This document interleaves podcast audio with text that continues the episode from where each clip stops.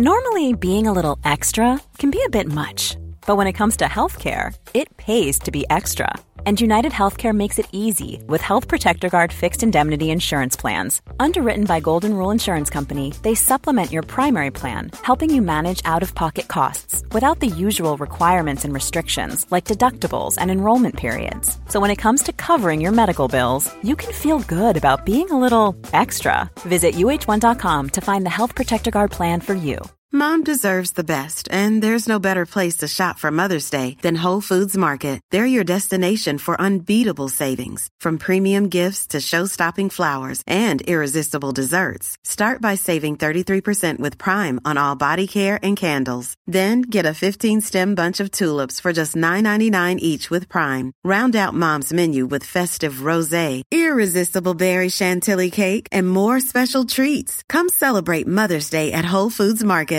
Quality sleep is essential. That's why the Sleep Number Smart Bed is designed for your ever-evolving sleep needs. Need a bed that's firmer or softer on either side? Helps you sleep at a comfortable temperature? Sleep Number Smart Beds let you individualize your comfort, so you sleep better together. J D Power ranks Sleep Number number one in customer satisfaction with mattresses purchased in-store. And now, save forty percent on the Sleep Number Limited Edition Smart Bed for a limited time. For J D Power twenty twenty-three award information, visit j d power dot com slash awards. Only at Sleep Number stores or sleep number dot com. Nu sitter jag här med plåster. Mm-hmm. Lika stort också.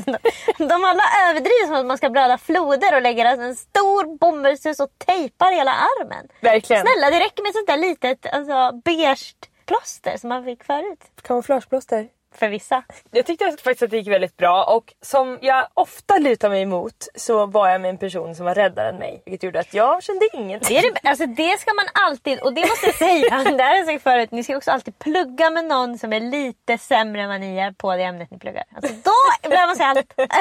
Ja, då är man så jävla bra. Ja. Nej, men, så att jag fick ju ta hand om Elin då, hon var så nervös. Så jag bara trycker upp armen där och...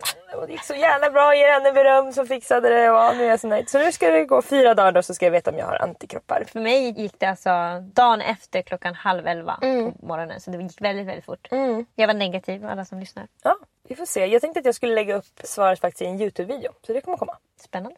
Runka av mig. Måndag? Varför? Jag sa ju det sist. Att...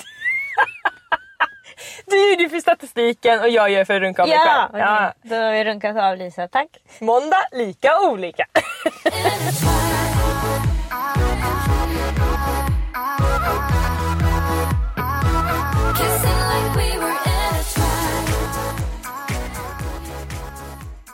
I helgen så har jag och Henrik hyrt in oss i en helt fantastisk stuga. Mm. Två timmar upp i landet ungefär. Mm. Han överraskade mig med den här stugan. Det var då jag som har betalat, alltså mitt företag, för vi gjorde det här som en reklamfilm för Revolution Race, som är de här vandringskläderna som han stylade mig i förut. Mm. Så det blir en video till när vi går på vandring, och då så fick han uppgiften helt enkelt att hyra ett hus åt oss. Och alltså jag har nog aldrig sett något så fint på det sättet. Mm. Alltså det var så himla så här. Det fanns ingen diskmaskin, så vi fick liksom göra allting. Alltså det var väldigt så här förhandkänsla. All el var från solpaneler, och vattnet i badtunnan kom från sjön, så det var helt grumligt. Alltså det var väldigt så här mm. naturnära. Ja, och det passade mig perfekt, för det var ganska lyxigt fast det kändes ändå väldigt naturnära. Exakt samma som när jag var och bodde i ett fågelbo. exakt, exakt. Ja, exakt samma var det där. Mm. Där var det också så här, de var väldigt så här medvetna. Och ja. Man fick ta med eget vatten, och det var så här, tänk på hur mycket vatten ni gör av med. Ja. Och man fick liksom gå på toa, en sån där som bränner upp det sen. Mm. Och det var liksom, fast det var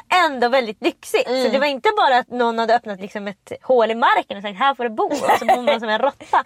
Utan det var ju liksom... Men man var ändå tvungen att planera. Och jag kan verkligen uppskatta det. Ja. Jag uppskattar inte att affärer är öppna till tolv. Jag uppskattar när de stänger klockan åtta. För då måste jag planera mitt liv. Mm. Jag gillar att systemet inte är öppet jämt. Jag vill att jag måste ta ansvar för att jag kan inte när som helst få allting. Jag måste spara på mobilbatteriet. Det är så roligt att du tar systemet som exempel, för det går aldrig dit. Jag går aldrig till systemet, och jag önskar att de hade öppet ännu mindre. Ja. Stäng ner alla skiten. Men det var verkligen, vi skulle ju stänga av då elen så fort vi gick ut över huset och sånt där. Det är sånt jag menar, det gillar jag som fan. Ja, det var... på, kanske inte jämt, men på semestern. Att behöva tänka på sånt istället för annan skit som jag tänker på. Det som hände var ju att det var så fint så att jag filmade väldigt mycket på story. Vilket gör att väldigt många frågade, vart är det här någonstans? Mm. Varpå jag då gjorde en liten länk till bokningen. Den hade bokat. Ja, främst för mina alla följare. Ja, för mm. att vara liksom schysst så. Mm. Så det här var ju inget samarbete på något sätt. Men det är så många som är intresserade av den här stugan. Så att den här tjejen som hyr ut får så många klick på den här stugan som hon någonsin har fått under alla åren hon har hyrt ut. Jo, jo. Jag tänker mig, jo, jo. Jo, jo. jo, jo så, och då ska vi dessutom gör en YouTube-video från det här där jag tänkte länka också bokningen. Så att reklamen för hennes hus blev ju plötsligt värt otroligt mycket. Mm. Så vi kommer i kontakt, jag och den här tjejen, och hon är ju hur glad som helst. Mm. Alltså under coronatiden, det är ingen som har bokat, så alla har varit hemma, så hon har varit så rädd att hon inte ska liksom ha råd och hyra för det är ut. Och ett, är ganska, det är inte jättestort, men det är väldigt lyxigt. Precis, nej, det och är ganska, bara fyra bäddar. Inte jättebilligt heller, eller hur? Nej, drygt tre tusen per natt. Ja, så det är inte helt lätt att hyra ut kanske. Alltid. Nej, det är ju verkligen så här lite glamping-känsla. Ja, lite äldre par som har råd kanske ja. Och vill åka bort och precis. Lämna Stockholm. Man grillar ute med vy ut mot liksom bara skog där man kan se både älg och björn mm. och allt möjligt sånt där. Och så finns helst det... inte björn. Nej, hon sa det, hon bara, jag har bara sett björn några gånger. Jag bara, äh! Det har liksom varit på vandringen typ. Och eh, det fanns ju badtunna, det fanns alltså, gångavstånd ner till en liten bäck där man kunde grilla. Hon hade byggt upp otroliga små oaser där mm. man verkligen kan säga, alltså mediteringsställen. Oh, ja, och det, alltså så långt bort från stan så man har bara hackspettet. Alltså det blir man galen. Ja. Och så, så fin luft och, och så var det ju också panoramafönster från golv till mm. tak överallt. Ja, men hon är ju så glad så det är inte klokt och jag är jätteglad för hennes skull och hon berättar att det har varit kämpigt och nu så kommer ju antagligen folk boka in sig på det här då, nu mm. i sommar. Och sen så blir det eftermiddag, det blir kväll och jag och Henrik börjar grilla jättehärliga grejer ute. Vi lägger i folie, sparris, jag skickar ju till dig. Champinjoner som jag lägger smör på, mm. vi har köpt så här vitlökssmör. Mm. Ja, vi gör bakpotatis över grillen och ja, vi gör en helt otroligt härlig middag. Och jag har tagit med mig en dunk rödvin bara i farten när jag drar. Som inte liksom, alltså det är gott men när man sitter så där, du som inte dricker så mycket och inte aldrig gillar vin, då vill man ha något lite finare vin som, mm. som är godare. Mm. Inte då bara slaskvin som nej. Man dricker när man ska ut på krogen typ. Mm. Så Henrik säger det, ja fan vi skulle haft en riktigt fin flaska nu liksom. Och jag bara, ja det skulle vi verkligen. Sen ska jag förbereda efterrätt innan vi ska börja grilla. Och då har vi tänkt att vi ska göra banan med choklad i. Mm. Väldigt gott, en favorit för mig. Verkligen, och då hade vi bara... Gärna schweizernöt i. Jävligt gott. Mm. Så det bara... Det är nötter. Ja gud så gott. Då hade vi bara en sån här nix som är liksom som en kaka. Aha, ja. Så det blir inte det bästa nej. Så. Det skulle kunna funka. Som en kexchoklad ja. Eller? Precis. Fast ännu värre för att vara en sak. Ja, det var ingen lyx att vi på att göra. Det matchade elen i stugan. Men så sa vi, gud vi skulle ha haft någon sån här härlig mörk choklad med apelsin typ mm. sådär. Då knackade på dörren. Då kommer hon som hyr ut stugan med en flaska röttvin. Nej. Jo, tungt röttvin som jag älskar att se. Ja. Hoppas ni gillar kraftfullt röttvin. Och apelsin mörk choklad. Hey, Emily. Det sa ja. The secret funkade. Alltså det var så alltså, det var så sjukt att jag kände bara så här gud alltså man ska vara snäll hela sitt liv. Alltså för det hade varit så lätt för mig att skriva till den här stugan och bara hej vi vill bo här, liksom göra reklam och inte mm. betala. Mm. Men vi valde att betala och valde ändå att göra reklam. Och det kändes liksom så rätt att göra det för mina följare och göra det för henne. Alltså jag var så ogirig mm. i det beslutet. Mm. Och så får man så mycket tillbaka. Alltså det är så härligt. Alltså jag skickade ett meddelande till pappa jag bara det är du som har lärt mig att vara så snäll. Nu äntligen har man lite tillbaka. Nej, men alltså, jag känner ju alltid att jag fått tillbaka av att vara snäll. Och det har alltid verkligen varit du fick bara min melodi. Men det här var så tydligt att det var, vi bad om två saker. Exakt, det fick vi. Ja, det är alltså, helt wow, wow, wow.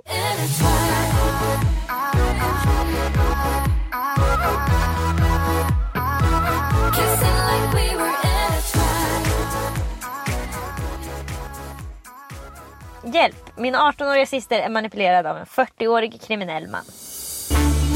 Behöver du hjälp med någonting? Då svarar vi. Okej okay, Emily, låt oss öppna mailkorgen. Hej, jag behöver akut hjälp med det problem som tar upp i princip hela mitt liv. Här kommer lite background story. Jag är tjugo år gammal och min lilla syster är arton. Vi kommer från en dysfunktionell barndom där vår pappa är före detta missbrukare och min mamma den mest medberoende personen någonsin. Till exakt alla hon stöter på och då speciellt till min pappa. Pappa är ren sedan flera år tillbaka, men han har uppenbara aggressionsproblem, är elak, speciellt mot mig för han tycker inte om min personlighet och en mansbebis. Mamma är världens snällaste, har alltid en perfekt fasad och har en ätstörd historia. De skilde sig när jag var sexton och min syster fjorton. Men fastän vi bott ihop har pappa aldrig varit fysiskt eller emotionellt närvarande då han alltid jobbat och hemma har festen varit slut när han kom hem från jobbet.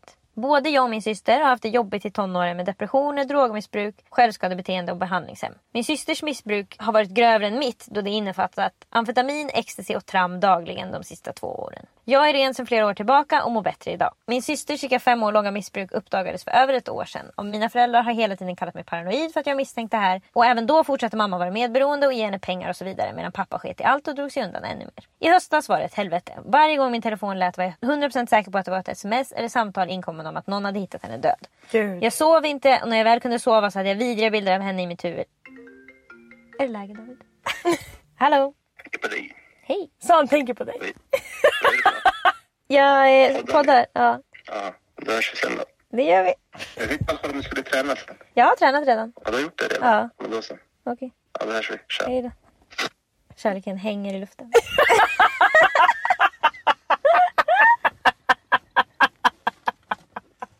Tänk på att jag och David aldrig säger puss till varandra i telefon. Det är otänkbart för mig att jag ska säga hej då. Vad säger ni? Jag älskar dig. Puss, hej, säger folk. Puss, hej.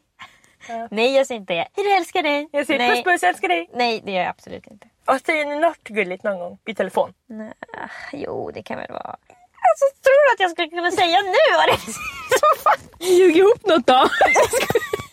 Det är möjligt att vi säger gulliga saker till varandra vi själva. Mm. Och pratar i telefon, men de kommer jag aldrig yttra här. Nej. Nu ska jag fortsätta läsa om missbruk. Jag sov inte och när jag väl kunde sova så hade jag vidriga bilder av henne i mitt huvud. Livlös i en överdos i någon sunkig lägenhet. På jobbet var jag tvungen att gå in på toaletten för att gråta och spy minst en gång varje pass. Och jag isolerade mig från mina vänner för jag kunde inte stå ut med att låtsas ha kul när jag visste att hon längtade efter döden varje dag. Mamma och jag letade efter henne med bilen flera kvällar i veckan och åkte till adresser och spanade i timmar där vi misstänkte att hon kunde befinna sig. Under denna period ville hon inte ha kontakt med mig, bara med mamma. Detta för att hon vet att jag är svår att manipulera och ser direkt på henne om hon är påverkad. Jag, som ni förstår, var helt förkrossad. I november blev hon äntligen placerad på ett låsbehandlingshem. Hon ringde mig kvällen efter att hon blivit placerad, väldigt paranoid och förvirrad såklart, men jag grät som ett barn för att hon äntligen ville prata med mig. Jag åkte fyra timmar med tåg för att sova på hotell och träffa henne på helgerna. Vi firade jul och nyår där och hon började äntligen må lite bättre. Sen flyttade jag till Italien i cirka tre månader. Jag har tidigare bott utomlands under en längre period, vilket jag tror beror på att jag vill slippa bli påmind om min dysfunktionella person, fast jag är så en extremt familjär person i grund och botten. När karantänen började kom jag hem för att vara stöd för henne, för jag visste att hon snart skulle få komma hem. Åh, oh, karantän för de här olika ödena. Ja, det orkar vi inte tänka på. Men nu måste vi det. Vi pratade i telefon exakt varje dag under hela hennes tid på behandlingshem. Oavsett om jag var på fest eller middag gick jag undan för att prata med henne. Vår relation var bättre än någonsin. Men, och här kommer det som förstör min harmoni nu i dagsläget. Hon har haft en väldigt nära vän sedan sommaren innan hon åkte in. En manlig kriminell vän som är fyrtio år gammal. Vi kan kalla honom för Östen. Det tycker jag. Ja, jag köper det förslaget direkt. Han var hennes langare från början men de blev vänner. Hon sov alltid hos honom. Han försåg henne med droger och mat. Han jobbar enbart i den kriminella branschen och har varit ett outcast i många, många år. Han skrev kärleksbrev till henne när hon bodde på behandlingshemmet där han förklarar hur mycket han älskar henne och att han väntar på henne. Han vill ta med henne på en resa när hon kommer hem. Men då kan vi tacka Gud för corona. Ja. Hon skrev i vilket fall att hon inte vill ha kontakt för hon vill gå vidare i livet och så vidare. När hon kommer hem från behandlingshemmet i maj börjar hon snabbt att få kontakt med Östen igen. I början i smyg. En gång var hon bara spårlöst försvunnen och svarade inte på timmar. Hennes lägenhet var tom så vi åkte hem till honom. Det blev kalabalik. Jag ringde polisen, bankade oavbrutet på hans dörr och skrek alla möjliga skällsord på pedofilen innanför dörren. Polisen kom inte. Nu umgås de nästan varje dag för hon har börjat berätta öppet för min mamma att de ses. De är bara vänner och ingen förstår henne som Östen gör. Samtidigt som hon erkänt att han kan vara manipulativ och säger saker som jag har ju alltid funnits här för dig. Jag är så arg att jag kokar och börjar skriva det här mejlet. Min älskade älskade syster är i klona på en fyrtio-årig manipulativ kriminell man. Det är väldigt roligt att hon har skrivit man med stora bokstäver. Men det är det värsta han är. Han är inte bara fyrtio, han är inte bara man till kriminell, han är också man! Jo, man märkte ju när hon pratade om sin pappa i början också att han var mansbebis. Alltså, ja, det... det är inte hennes favorit. Nej, och jag förstår varför. Mm. Jag är så arg, ledsen och hopplös. Han ska sitta i fängelse i tre månader i höst. Fråga mig inte varför systemet låter honom vara ute och leva loppan tills dess när han har ganska grova narkotikadomar. Jag är i samma mönster igen. Gråter konstant, prioriterar inte mig själv, sover inte, ångest och orolig tjugofyra timmar om dygnet. Hon drar sig undan och skriver typ aldrig till mig. Svarar på mina sms och samtal ibland när det passar. Känner att jag har gjort allt jag kan men det räcker inte till. Jag har nu två dilemman. Och hon har samma dilemma som alla människor som är nära en person som missbrukar. För att man står hela tiden då och väger. Det finns en scen i en film som heter The Basketball Diaries. Mm. Huvudkaraktären spelas av Leonardo DiCaprio. Jag skulle kunna gissa det. Mm. Han är då väldigt ung. Han kanske är... Ja, han ser ju så jävla ung ut, så jag vet inte hur gammal han är. Men det här är tidigt i hans karriär. Innan Titanic, där, innan Romeo och Julia. Det är typ hans första stora film. Han spelar en kille som bor i New York och börjar missbruka heroin som väldigt ung. Tonåring. Och det finns en scen där han går hem till sin mamma då, han är hemlös. Och så går han hem till sin mamma och bankar på hennes dörr och gråter och ber henne släppa in honom. Och hon sitter på andra sidan dörren och släpper inte in honom. Mm. Och det är ju, alltså det har man hört många gånger, att det liksom är som ett tips från folk som jobbar med missbrukare. Att ni måste liksom klippa allting. Mm. De får inte komma till er längre för pengar, de får inte komma till er för mat. De får, får inte komma till er för givet att de har den fallskärmen och kan bete sig hur som helst. Ja, men jag kan inte förstå heller om man har, hur ska man kunna klippa det då? Mm. Jag vill ju inte att personen ska vara hemlös. Jag vill inte att personen ska behöva göra sjuka saker för att få tag i pengar till droger. Alltså om jag bara får tänka hur jag tror att jag hade gjort efter allt det här som hon beskriver. Mm. Sen kan inte jag veta. För att det går ju inte så länge man inte är i det. Men det är en sak att alltid finnas där. Och en sak att tvinga sig på. Mm. Alltså jag tror att det är viktigt för när man har en kompis eller släkting som är i en dålig relation, det pratar vi ju om mycket, då är det viktigt att den personen känner att om någonting händer så är det henne hon kan höra av sig till. Mm. Men ju mer man pushar på att du borde inte vara där, du borde inte göra det här, ju längre kommer man ofta ifrån. Det och det gör också att man tappar sig själv, för då ligger hon all, hon är ju besatt nu mm. av att rädda systern. Hon måste rädda sig själv först. Ja, det är verkligen så. Men finnas där för systern, men det finns olika sätt att finnas där. Vi läser vidare, för nu skriver hon så här. Jag har två dilemman. Ska jag ett, fortsätta kämpa och vara medberoende för att hon ska lämna honom fastän hon inte vill, för hon är ju dödsmanipulerad och han vänder med största säkerhet henne emot mig. De har som en gemensam filosofi att jag är en väldigt dömande person och jag tror att han spelar mycket på det. Mm. Alternativ två, lämna det. Jag är helt, lämna det lite har hon skrivit. Men, ja. Det är det jag tycker. Ja, jag är helt dränerad och känner symptom av en mild depression. Jag vill inte att det ska gå längre för jag orkar inte gå igenom helvetet igen med mig själv. Men hur kan jag ens lämna min lilla syster i denna situation? Alltså, hon Fast... lämnar ju inte henne, utan den här, alltså, systern har ju valt det här. Mm. Och vissa människor väljer är en kriminell bana. Och man kan mm. inte välja vad en annan människa ska välja för bana i livet. Nej, det kan man inte. Vad ska jag prioritera? Min egen hälsa eller min systers hälsa? Där mina åtgärder inte ens ger resultat. För hon tycker att jag kontrollerar henne för mycket. Bara för att man är arton år så är man inte vuxen mentalt. Snälla hjälper jag sån extrem ångest. Socialen är självklart inkopplad, men hon säger bara oj, det är inte så bra när jag berättar att de umgås och hur orolig det gör mig. Jag är inte orolig över att hon har tagit återfall av droger just nu då hon lämnar provet två, tre dagar i veckan. Men det är ju bara en tidsfråga nu när de är med varandra hela tiden. Och jag, jag förstår att de är ett kärlekspar fast jag försöker förneka det för mig själv. Ursäkta om det är lite osammanhängande. Ju mer jag skriver desto mer kommer desperation och sorg fram. Väldigt sammanhängande och bra mejl. Verkligen, otroligt. Jag hade nog skickat ett sms till systern som inte är martyrigt utan bara så här: du vet att jag bryr mig om dig mest av allt och sådär, och jag vill inte vara för på, jag vill inte att du ska tycka illa om mig, men jag finns alltid här om du behöver mig. Jag tror också att du ska skriva ihop ett sms mm. som systern kommer kunna läsa om och om och om igen. Där skulle jag vilja att du får in någon form av, därför att du vill få fram någon form av känsla från henne. Mm. En känsla av att hon har ett liv som är sunk med östen. Och sen så har hon också ett liv som är något annat.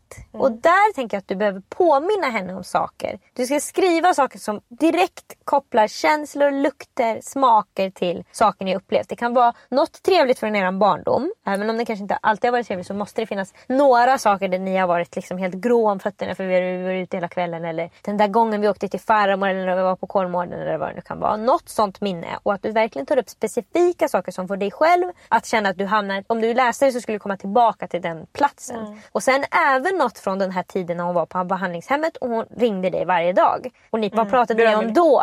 Vad gjorde ni på jul och nyår när du kom dit? Finns det någonting du kan göra som triggar minnena från de tillfällena? När ni har haft en nära relation och hon har varit lycklig. För att det är ju också så såklart. För att som hon visste tidigare så är du den som sätter henne på plats. Du mm. den som kan titta på henne och veta exakt vad hon känner och tycker. Så det är det hon försöker undvika i den här situationen som hon är nu. För nu försöker hon bara gräva ner sig. Jag ska vara med Östen. Östen kommer alltid ta hand om mig. Men hon vet ju att Östen bekräftar ju också henne, vilket hon kanske inte har blivit så bekräftad i barndomen. Hon vet ju att Östen inte är något att ha och att hennes liv med honom aldrig kommer bli lyckligt. Det är ju bara liksom, ja, hon bara försöker undvika saker. Och eh, då kan det vara viktigt för dig att komma ihåg att hon dels kommer alltid att trycka undan dig då. Hon kommer inte svara, hon vill inte prata med dig. Hon kommer inte du... heller avsluta sin relation vad hon än gör. Nej, och sen då ska du påminna henne om hur det är när hon inte trycker undan dig. Hur det är när hon är nära dig och hur trevligt det kan vara. Så att mm. när hon ligger och klockan är noll fyra fyrtiotvå och Östen har somnat för att han är stupfull eller hög bredvid henne. Han har bajsat på henne. Det finns ingen mat i kylen. Hon mår extremt dåligt. Mm. Då ser hon ett litet ljus i form av en mobilskärm som hon kan sitta och scrolla och leta och titta på ditt sms. Mm. Om och om och om igen. Mm. Så kommer hon till slut kanske komma tillbaka till det. Ja, och att det måste också få vara hennes val. Det är tyvärr så. Och ja. Du vet själv, för du skrev att åtgärderna funkar inte. Så att mm. du, nu blir det din hälsa du får prioritera. För du försökt med hennes, gick inte, hon vill inte. Då får du prioritering. Något som också är lite fult att prata om, som man ibland kan känna själv om man tänker efter. Vad är det jag håller på med? Mm. Det är ju att ibland så kan man göra saker för andras skull för att tycka mer om sig själv. Absolut. Så antagligen så är det så, kan jag tänka. Men hon har hållit på och kämpat så här mycket för sin syster så länge. Vem är hon då när hon slutar kämpa? Mm. Då var hon den som gav upp. Mm. Och hur Hur ska hon klara av sig själv? Hon lämnar sin artonåriga syster, mm. känner hon. Mm. Det är liksom ett monster. Ja, hon säger själv att hon är ju inte vuxen och allt sånt där. Ja. Men det handlar inte om att hon lämnar henne i sticket, för hon kommer ju alltid finnas där. Ja, precis. Hon ska inte skicka ett sms och skriva hör aldrig mer av till mig och blocka hennes nummer. Precis. Det är ju att lämna henne i sticket. Och det kan ju tyvärr vara så att man råkar säga sådana saker när man har blivit irriterad. Ja. Men det spelar ju ingen roll, för Nej. Det är bara att säga nu, nu har jag ändrat mig. Ja. Nu har jag kommit på att jag faktiskt vill att du ska höra av dig. Ja. Ja, så vårt tips är att skriva ett riktigt känslomässigt manipulativt sms. Nu pratar vi om positiv manipulation. Mm. Du måste manipulera henne att komma ihåg att det finns glada dagar och att hon kan leva ett annat liv än det hon lever med Östen just nu. Och liksom avsluta med också så här: när du vill så kommer jag med bilen. Ja, att hon kan ringa dig morgon, middag, kväll, ja. Så kommer du att komma och hämta henne, ja. Och allt är förlåtet. För då blir det också så, när hon märker att inte brevskriverskan pushar på längre och inte finns där, då kommer hon bara, vart är det där? Och då kommer det vara lilla systern som till slut kommer på att hon vill nu vill bli hämtad. Ja, vill bli hämtad. Hämt med. Hämt med.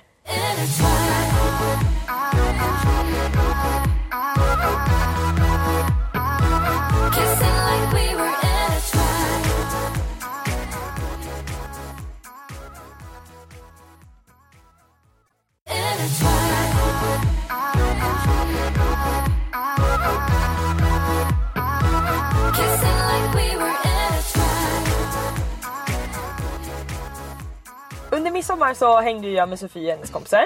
Mm. Och Sofie är väldigt pysslig och jag är ju också väldigt så här uppbullande och kojig, mm. och det ska vara liksom ljus och sådär, men ja. Hon är mer att hon bygger sina egna saker, plockar blommor och sätter, ja, på bordet inte och sådär. Nej, så att vi har fått lite olika av, mm. av familjen kan man såklart, säga. Ja. Så hon alltid liksom, när vi kommer till ett nytt ställe, då går hon ut och plockar blommor och så sätter hon på borden bara. Det är liksom, mm. så är det. För det är ju säkert något som er mamma alltid har gjort. Hon har alltid gjort det. Ja. Men Sofie har då tagit till sig det, ja. Och det här är en grej jag gillar, eller det här är så man gör, mm. bara har hon mm. tänkt kanske också. Mm.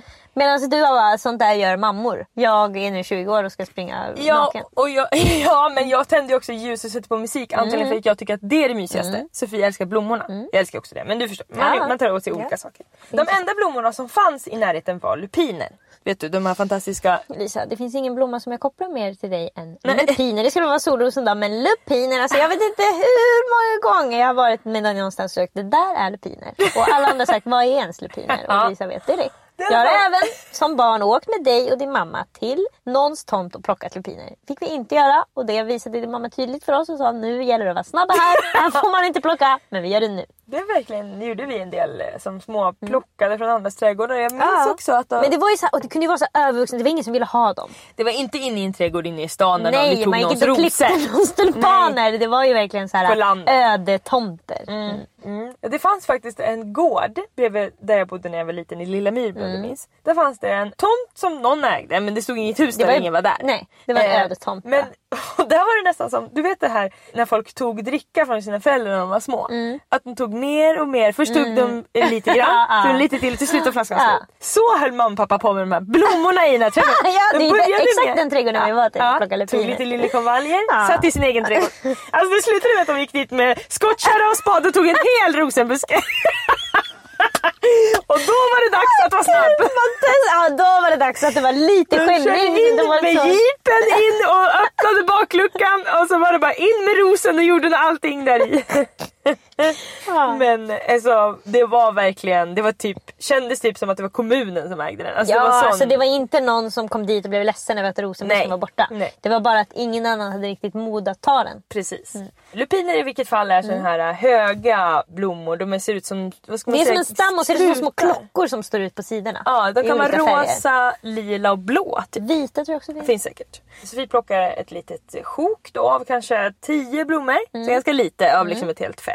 Kommer hem, ställer dem på köksbordet och så lägger hon upp det på Instagram. Då får hon jättemycket kommentarer. Åh, du är så naturvän, du är helt otrolig som plockar de här lupinerna för de är giftiga för djur. Jaha. Och, alltså först tyckte jag, ja, vad härligt att folk skriver gulliga saker. Ja, att de ändå var snälla och inte skrev, de där fridlysta går tillbaka. Sen började jag koka, Emily. För då blev jag så irriterad att hon har gjort en så liten grej och får så mycket positiva kommentarer mm. kring något. För det spelar ingen roll att hon plockat tio blommor. Nej, alltså, av alla de här. Kvar, ja. Mm. För åh gud, du räddar verkligen djuren. Alltså mm. det var helt otroligt. Mm. Det är inget rådjur som har blivit räddat. Därför jag satte det lika med tecken till alla negativa kommentarer som framförallt vi influencers får. Mm. Att de, jag förstod på något sätt då att de kan betyda lika lite som den här positiva kommentaren mm. betyder för henne. Det är sant, det är helt sant. För att jag skulle vilja säga att jag blir nästan, jag blir ganska lite påverkad av negativa kommentarer. Men jag blir nästan lika mycket påverkad av alla, generellt. Mm. Sen har jag ju lite akilleshäl och sånt. Men i liksom det här vanliga, du borde inte köra bil mm. och kan filma det, ja. Samtidigt. Ja. Ja, vad kan det vara? Ja, hur kan du stå nära en annan person? Det är corona. Ja, du ska inte åka mer än två timmar, det har staten sagt mm. för corona. Och alla, mm. alltså, när liksom någon säger till en med pekpinne mm. Mm. så tar det nästan lika hårt. Men det blev så tydligt när det var mot Sofie, för då kunde jag ta ur mig själv i situationen mm. ju. Jag kände då att jag nästan skulle vilja att innan man skriver kritik, eller beröm för den delen, mm. att man nästan skulle behöva klicka i hur, alltså på en skala, mm. vad det är för kritik man ska ge. Eftersom att mm. mottagaren blir nästan lika ledsen för vad den än får. Ja, alltså man blir lika ledsen, eller, men det är en, ett stick av negativitet liksom, oavsett om du bara har skrivit nej, inte de där byxorna, som om du har skrivit skär av hela ditt ansikte, jag har aldrig sett äckligare. Exakt, det blir liksom i alla fall inledningen i samma känsla mm. så då skulle man nästan vilja att det stod så här K ett, kritik ja. ett eller ja. kritik fem mm. där till exempel K ett är köra bil och filma. Ja, precis. Så, åh, hur kan du göra det? Precis. Ja, men också tycker jag nästan underkategori. Kommer du att skicka någon snäll emoji med? K ett och sen emoji kanske? Ja, verkligen. K ett är med emoji bara. Kör inte bil och sen så bara någon tummen upp. Så här, tänk bara på det. Gillar dig som fan. Och så här, K tre. Du borde inte åka mer än två timmar bil. Och sen så att det står K tre och kanske till exempel tips för allmänheten. Jag menar, det kan man också skriva så här. Folkhälsomyndigheten har sagt två timmar ifall du inte visste. Annars, ha så kul på den resan. Och jag känner nästan att K fem, mm. som då är max, mm. det ska inte skrivas på Instagram. Nej, alltså klickar man i K fem, då, då får man ringa. Då är det att Instagram har skrivit en otrolig funktion där du ser kommentaren som att den är publicerad, men ingen annan ser den. Ja. Du tror att den har blivit skriven, ja. Du tror att folk ser den, ingen interagerar med den, för ingen annan har sett den. Det är K fem. Där också, B ett, berömmet, ja. Är lupin-kommentarerna till Sofie. Nej, men det är ingen... Alltså... Nej, det är, alltså, det är så värdelös beröm. Det är mer beröm att skriva vilka fina blommor än nu har du jag räddat det. Jag. För att det som blev grejen att, alltså, B tre, vilka fina blommor. Men, men det som hände nu var att hon fick alltså B ett i form av att hon skulle få beröm för att hon var en bra medmänniska. Det var det mm. som irriterade mig så mycket, för det är just det här pekpinne liksom, ja, kommentarerna. Folk, alltså folk, det är väldigt, alltså jag förstår. Jag kan också se någon lägga upp något som jag tänker, det där var korkat gjort. Ja. Men inte fan sätter jag mig och skriver en kommentar då. Hej, eftersom att jag vet bäst om allting så ska jag berätta här för dig. För att ingen vet bäst om allting. Alltså vi kan inte hålla på. Vi blir då som i Bibeln. Den som är utan synd ska kasta första stenen. Alltså mm. lugna dig du. Ja, men där också till exempel B fem mm. skulle kunna vara. Du har tagit mig ur min depression. Ja. Nej, men det jag vill komma till var att det kastas så mycket kritik på mm. nätet ju. Mm. Högt och lågt. Och det känns som att, alltså, både som mottagare men också som den som lämnar kritik. För det händer också mig ibland att någon ger mig någon slags kritik som jag svarar på. då, jag svarar oftast väldigt snällt, mm. men är det något som jag tycker är inte rättfärdigt så kan jag vara ganska kort, mm. utan att vara otrevlig. Och då kan jag ofta få så här: oj men gud, jag nej, men vem in... trodde de att de skrev ja, men, till? Ja men trodde inte att du skulle liksom ta illa upp, alltså för att de märker att jag inte svarar. Åh gumman, mm. alltså så. Mm. Och då känner jag att det skulle vara bra med ett jävla system. Verkligen. Men jag kan också känna att alltså, jag förstår alla de här unga människorna som vill säga till sina favoritinfluencers. Därför att de vill ju så gärna att de ska vara så bra. Mm. Jag gillar ju dig så mycket. Kan du inte också tänka på det här? Och ni blir väldigt kritiserade för fast fashion. Och allt är bara sälj, sälj, sälj. Det är mm. inte bra för miljön. Och det är inte bra för ekonomin. Och det är inte bra för människor och allt vad det är. Men jag kan också känna att den kritiken, absolut, den är valid. Absolut. Det är inget av det som är egentligen... Fakt- den är sann. Ja, och den är sann. Precis. Mm. Det är inte fel. Det är mm. fakta det ni säger. Men kan ni rikta den här kritiken tio steg upp? Mm. Kan du leta upp... Alltså då får du leta upp mejladressen till vdn för alla företag som de här influencerna gör samarbete med. Om ni ser att någon har gjort ett samarbete med ett företag och så känner ni, det här är inte bra, det här gör att man köper mer än vad man behöver, så här ska vi inte hålla på att leva. Då får du höra av dig till vdn för det företaget, därför att det är de som tjänar allra mest pengar på det här. Och det är också de som får allra minst kritik. Ingen kritik får dem. De får bara leva sina lyckliga, glada dagar och spendera alla sina pengar och bara trycka ner folk som är under dem. Det handlar ju mycket om att det är unga tjejer som tjänar pengar. Det blir galna av att se unga tjejer. Ja. Alltså de, unga tjejer ska inte göra någonting. Vi ska vara Moder Teresa. Mm. Alltså inget annat. Vi ska vara så snälla. Inte Moder Teresa. Nej, vi ska vara snälla. Vi ska vara snygga. Vi ska vara medvetna. Mm. Vi ska välja killar för deras personlighet, inte för deras utseende. Vi ska, Gud förbjuder att vi skulle säga att vi gillar magrutor. Killar blir galna. Alltså vi måste vara snälla mot våra svärmödrar. Vi måste vara snälla mot folk på jobbet. Vi måste vara snälla mot folk i kassakön. Vi får inte... Höja rösten. Vi får inte höja rösten. Vi får inte säga att vi inte gillar killar. Därför att de hela våra liv har sagt att de hatar oss. Så får vi inte säga tillbaka att vi inte gillar dem. Vi får inte råka göra något misstag. För då blir vi brända på bål. Vi får inte njuta av sexualitet. Absolut inte. Alltså det är det sista vi får göra. Gud förbjude. Gud förbjude att man gillar att kolla på en video där någon kille runkar. Alltså då blir man halsögen.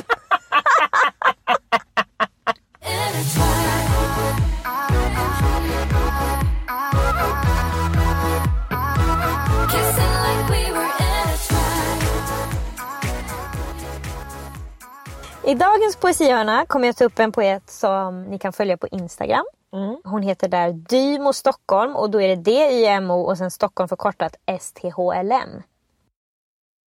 Hon skriver korta rader med såna här dymoremsor. Dymo är sådana med att man skriver ut etiketter för att sätta på saker. Så där skriver hon korta... Konkreta, tydliga... Ja, men det, det är ju dikter egentligen. Ja. Fast de är väldigt korta. Och dikter ur ett riktigt liv. Verkligen. Alltså väldigt sådär... Ofta om kärlek. Mikroperspektiv ju. Verkligen. Men som verkligen för många är stark igenkänning. Mm. Emelies poesihörna. Jag kommer läsa några stycken som är mina favoriter som jag har sparat. Min första, det här är min absoluta favorit som jag tycker så mycket om. Ofta kan det vara lite dråpligt i de här, och det gillar jag så jävla mycket. Mm. Här är en bild från Flemingsberg där hon har skrivit: klippte lugg för att du skulle se mig. Nu ser jag inget själv istället. Mm. Det tycker jag tror. Det är mycket när man ändrar sig så tappar man sig själv. Ja, och man alltså, klippte lugg för att du skulle se mig, så du skulle säga wow, oj, har du klippt dig? Men istället är luggen för lång så den hänger ner i ögonen och nu ser man ingenting själv. Ja. En annan på samma tema är: hörde att du var tillbaka i stan. Får flytta själv då. Ja, exakt. Ja, nu räcker det. Men hon har ju en väldigt ironisk ton som är mm, rolig. Verkligen. Och väldigt mycket självdistans ju. Absolut. För många av de här texterna känns ju som att det är skrivet från ett eget liv. Gud ja, mm. absolut. Gåshuden längs ryggen när jag hörde le i mobilen. Det kan många känna igen sig. Verkligen. Det är mycket alltså, igenkänningsgrejer. Verkligen. Det är också något starkt tycker jag med att det är... Alltså le hör man ju inte att någon gör det egentligen. Det, det där inte... är tyst. Ja, det är det. Man vet ah. att det läs på andra sidan. Mm. Dina händer höll pennor och telefoner. Och fan vad jag önskade att de höll mig. Mm. Gjorde allt annat. Mm. Det är händerna också som jag pratade om förut. Killars händer. Alltså det... Ja, ni hörde min rundkommentar. Och så när de lägger... ja. Alltså, hur kan man ha sagt det? Runka två gånger i ett avsnitt. Alltså. Det blir trevligt. Nej, men när den man är intresserad av lägger energi på massa annat och lägger ner sin själ i någonting ju. Mm. Alltså man känner att det kanske är en person som är lite så här, ja men jag hamnar alltså, lite var som helst. Jag bryr mig inte. Men han lägger all energi kanske på graffiti mm. eller på att skriva en bok mm. eller liksom sådär. Mattan du vet. Bara sitter och skriver och man bara, alltså, varför är han inte bara besatt ja. Av mig? Precis. Det sitter något här bredvid ja. Som gärna skulle vilja byta plats. Mm. Svarta Adidas och grå luvtröja kan få vem som helst i balans. Ja, där det är där, där har man råkat till dit en och två alltså, gånger. Det är Lacoste like Red på. Jag är svag för dig för du är högljudd på Coop och har snygga skor. Den faller du dit på. Det är ju verkligen, ja. Mm. Det är ju exakt, ja. ah, hon har skrivit den om mig. ja.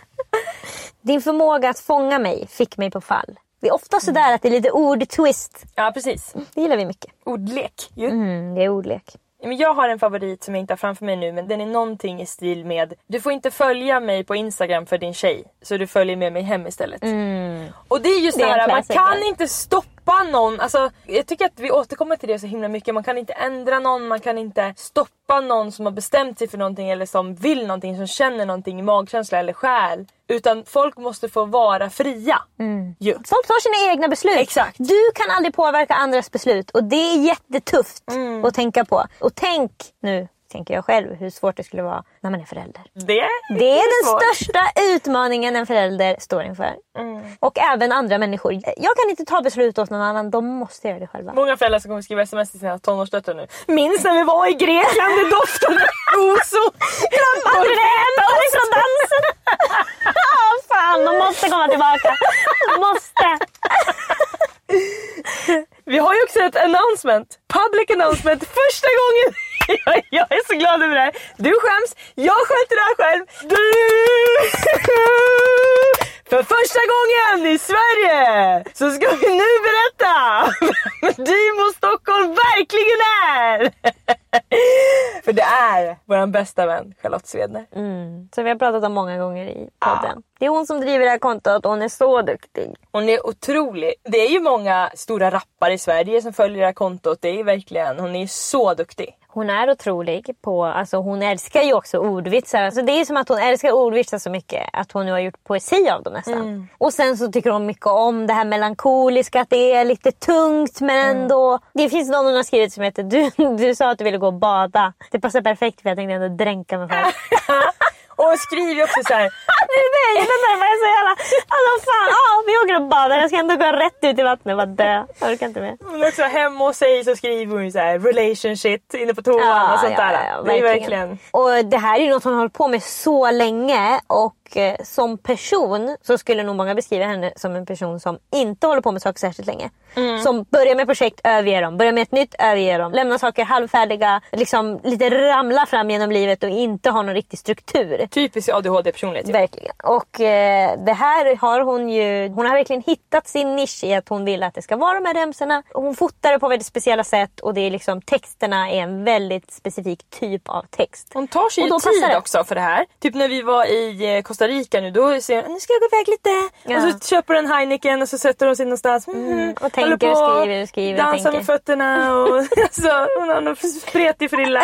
Så jävla gulligt. Ja, otroligt. Och nu har ju Elin flyttat ut, så jag gav henne en inflyttningspresent, ett print från hennes Instagram, mm. alltså från Charlottes Instagram då, mm. Dymo Stockholm, för hon sålde nu för några dagar sedan, så kunde man köpa. Mm. Och jag hoppas att det blir ett till sånt släpp kanske. Verkligen.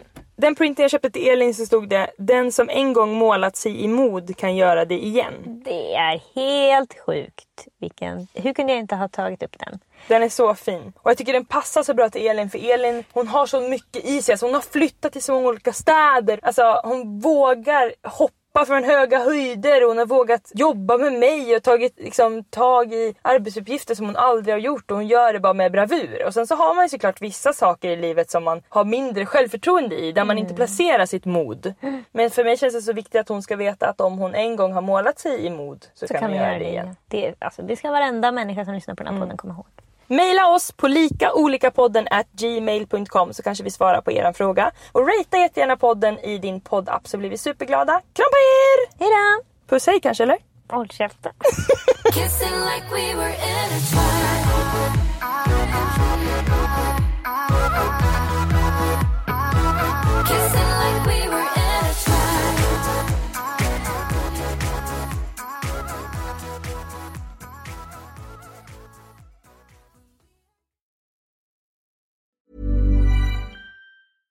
Cool fact, a crocodile can't stick out its tongue. Also, you can get health insurance for a month or just under a year in some states. United Healthcare short-term insurance plans, underwritten by Golden Rule Insurance Company, offer flexible, budget-friendly coverage for you. Learn more at U H one dot com. Mom deserves the best, and there's no better place to shop for Mother's Day than Whole Foods Market. They're your destination for unbeatable savings, from premium gifts to show-stopping flowers and irresistible desserts. Start by saving thirty-three percent with Prime on all body care and candles. Then get a fifteen-stem bunch of tulips for just nine ninety-nine each with Prime. Round out Mom's menu with festive rosé, irresistible berry chantilly cake, and more special treats. Come celebrate Mother's Day at Whole Foods Market.